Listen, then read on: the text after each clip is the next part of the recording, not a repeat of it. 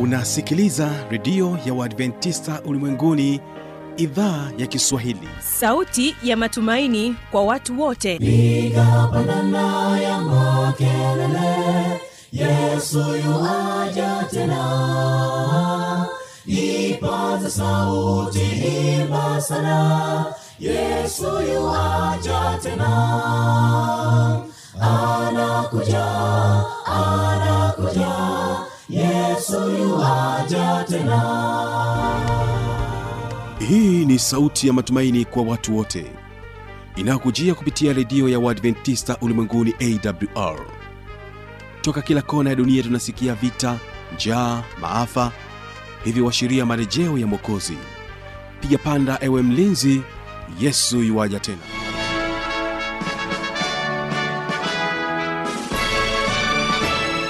hujambo na karibu katika matangazo yetu kupitia redio adventista ulimwenguni yanayokutangazia kupitia masafa mafupi ya mita bendi 16 kutokea hapa mkoani morogoro. Msikilizaji unaweza kutupata kupitia morning star fm lakini vile vile kupitia rock fm bila shaka ungana nami kwa mtandao wetu wa www org.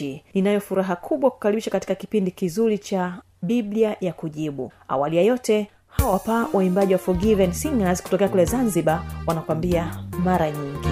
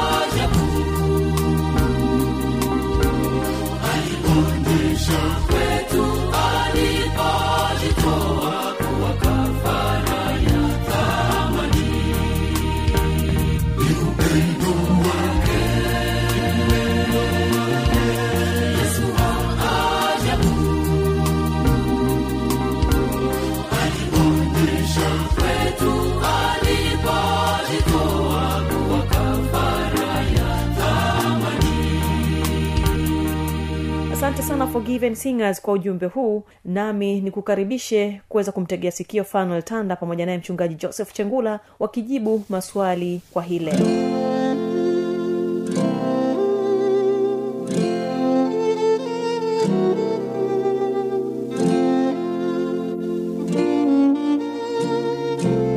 Mpendwa msikilizaji unaendelea kutegea sikio idhaa ya kiswahili na sasa ni kipindi kizuri cha biblia ya kujibu. Mimi ni fanuel tanda lakini bado ninaye mchunga joseph chengula ambapo ataendelea kujibu maswali mbalimbali ambayo imeweza kuuliza. Na moja kwa moja tunakwenda kwenye swali letu ambalo ameuliza dada elizabeth john kutoka kule jijini mbeya. Anauliza je kusuka nywele ni dhambi? Yap sasa hapa tunaye mchungaji chengula ataenda kujibu swali hili. Kusuka nywele ni dhambi au sio dhambi kupitia maandiko matakatifu ya biblia?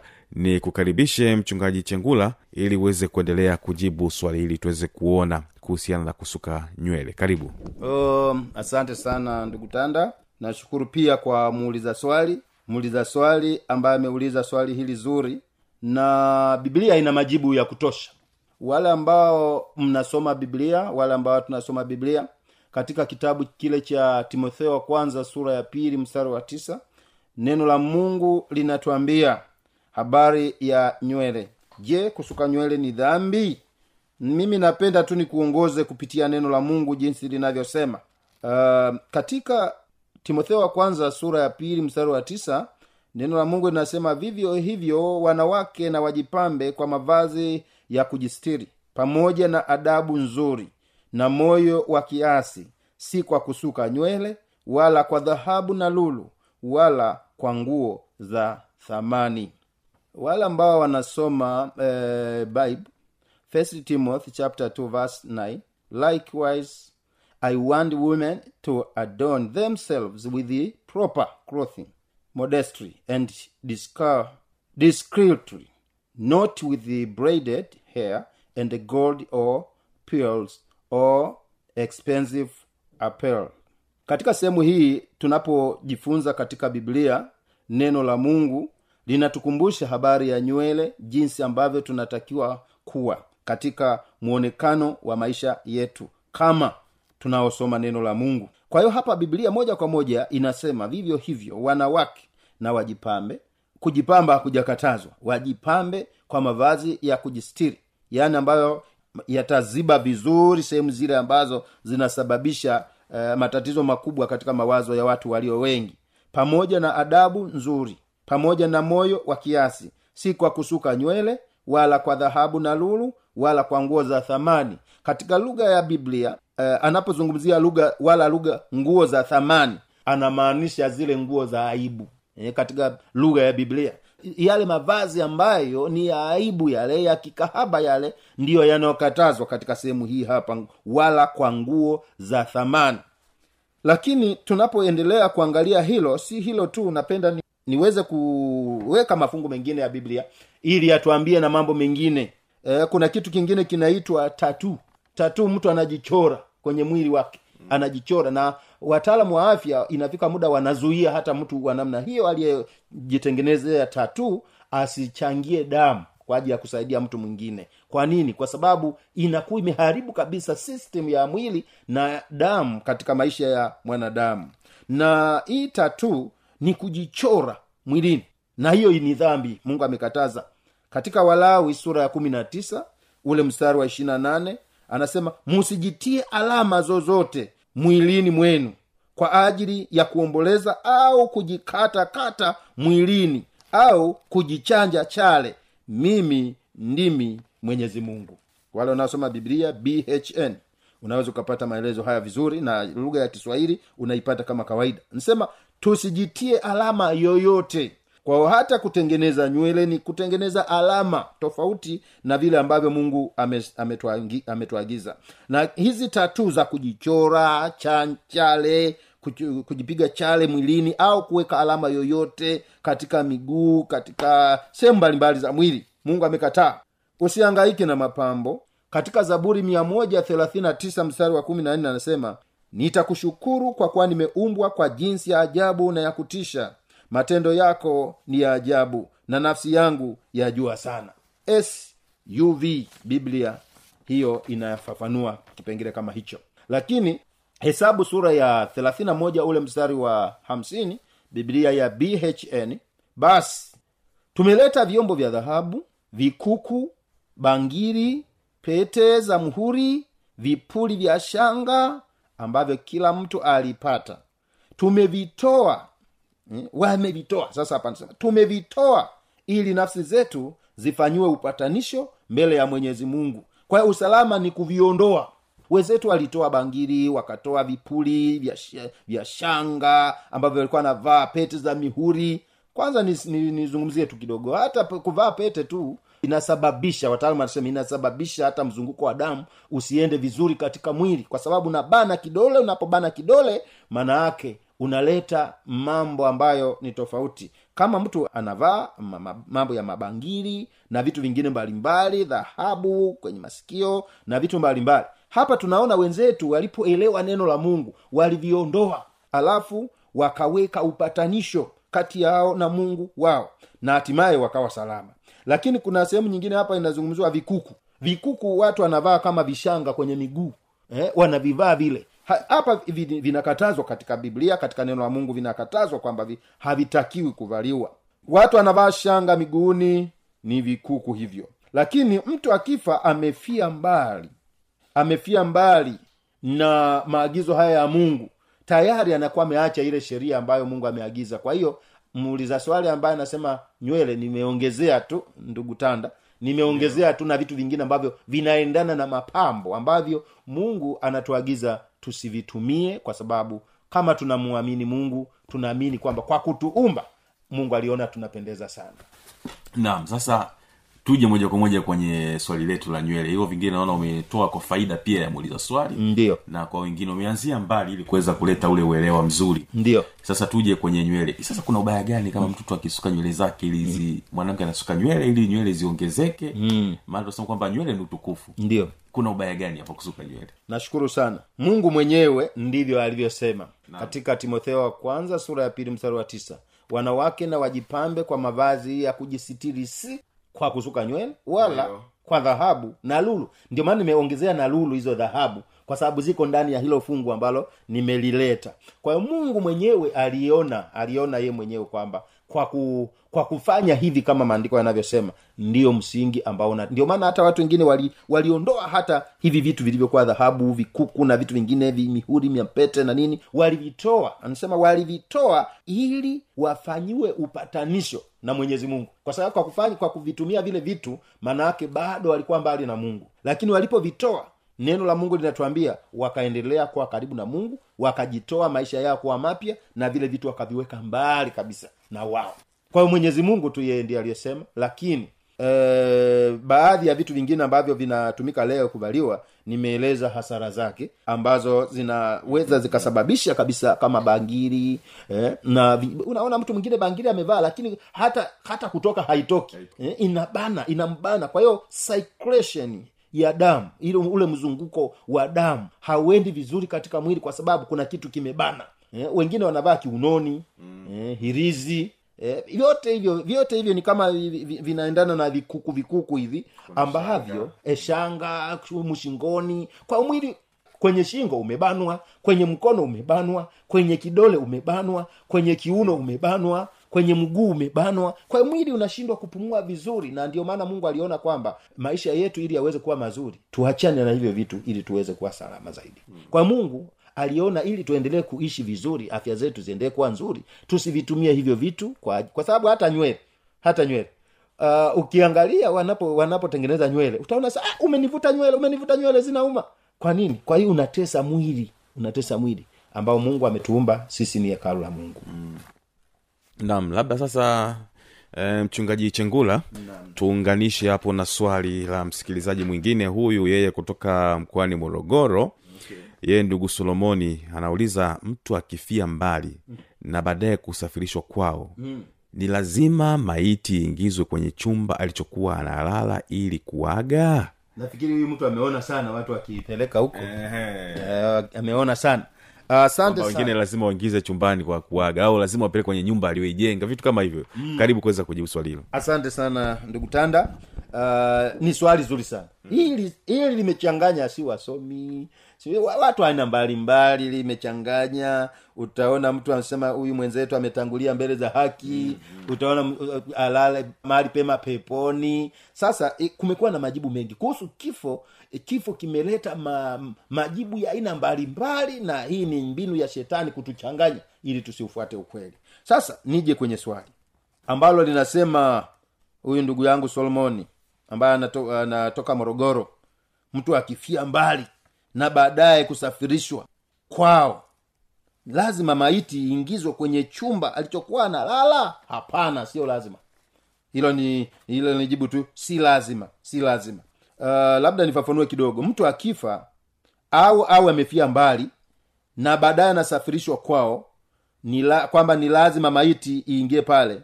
Kama nilivyosema hapana.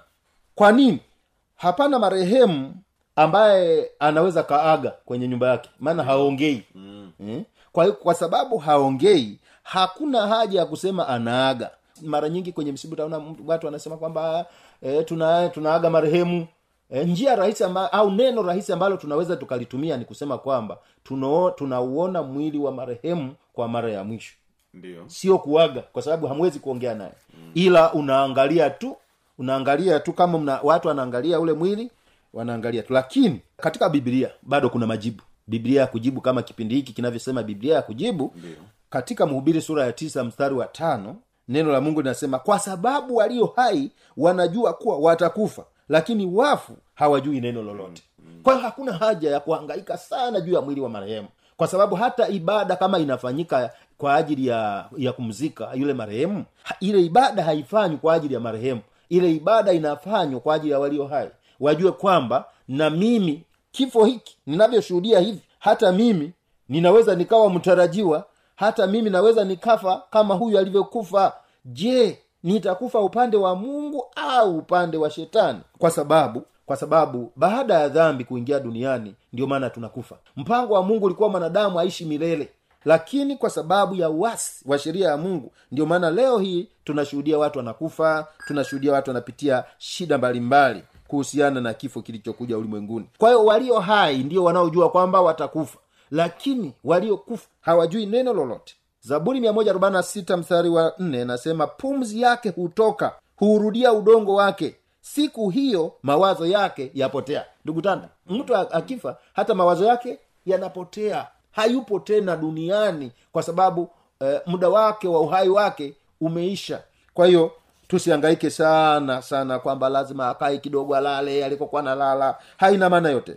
Zaburi sita mstari wa tano anasema hivi maana mautini hapana kumbukumbu lako katika kuzimu ni nani atakaye kushukuru? Ni huwa nashangaa watu wengi hata mtu akifariki unaona mtu anahangaika anahangaika anahangaika anahangaika anasema tumsaidie marehemu alikuwa anafanya hivi na hivi na hivi na lakini alipokuwa hai alikuwa hasaidiwi.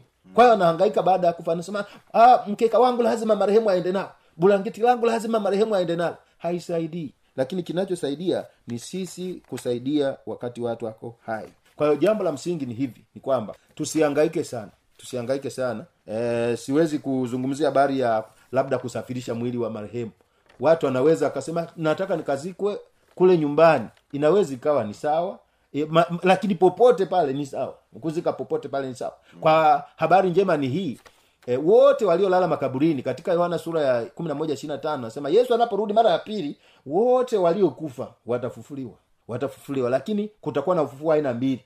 Waliofanya mema kwa ufufuo wa uzima na waliofanya maisha yao ya dhambi ni kwa ufufuo wa hukumu. Lakini niseme neno hili moja. Kuna watu wengi sana wanasema hakuna haja ya, kum, ya kumwamini mungu. Watanifanyia ibada watanifanyia misa nitakapokuwa nimekufa alafu nitasamehewa huko kuzimu. Hilo halipo katika neno la mungu haipo. Habari ya maisha yetu inafungwa ninapokata roho una, mwanadamu anapokata roho yaani kumbukumbu za maisha yangu niliyoishi wakati wa uhai wangu ndizo zitakazoamua kwamba mimi ni mwenye haki au sina haki. Kwa hiyo wale ambao wanasubiri ibada ile ya mazishi siku ya msiba kwamba ndipo nitakapoombewa hiyo haitasaidia. Habari njema ni hii tuwe upande wa mungu hata kama tumelala mauti yesu atakuja kutufufua na tutaishi tena. Hata yohana tano e, anasema msistaajabie maneno haya kwa maana saa yaje ambayo watu wote waliomo makaburini watasikia sauti yangu kisha watakuwa na miili mingine. Kwa hiyo hiyo ni sehemu ya kujibu mpendwa muulizaji kwamba si lazima mtu alale kwenye chumba alichokuwa nalala lakini popote pale ibada kama ni ibada ya mazishi inaweza ikafanywa na ikawa salama kabisa asante sana kwa majibu hayo mchungaji changula. Uh, bila shaka ndugu solomoni pamoja na dada elizabeth watakuwa wamesikia vyema basi majibu yao na hata pia pendwa msikilizaji mwingine atakuwa amenufaika kupitia kipindi hiki cha biblia kujibu. Mpendwa msikilizaji asante kwa kuwa nasi na mungu aweze kubariki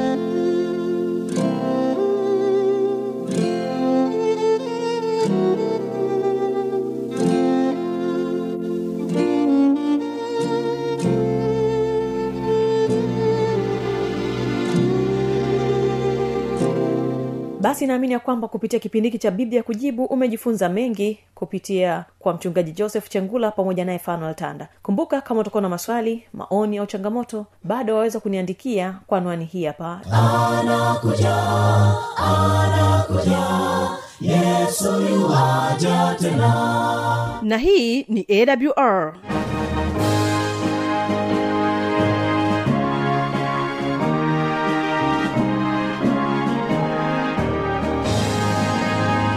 redio adventista ulimwenguni awr sanduku la posta 172 morogoro tanzania. Anwani ya barua pepe ni kiswahili at awr org. Namba ya mawasiliano simu ya kiganjani 653 570814 na pia unaweza kuwasiliana nasi na idhaa ya maasai kwa nambari 769 986355 ukiwa nje ya tanzania kumbuka kuanza na namba kiunganishi alama ya kujumlisha 255 unaweza kutoa maoni yako kwa njia ya facebook kwa jina la awr tanzania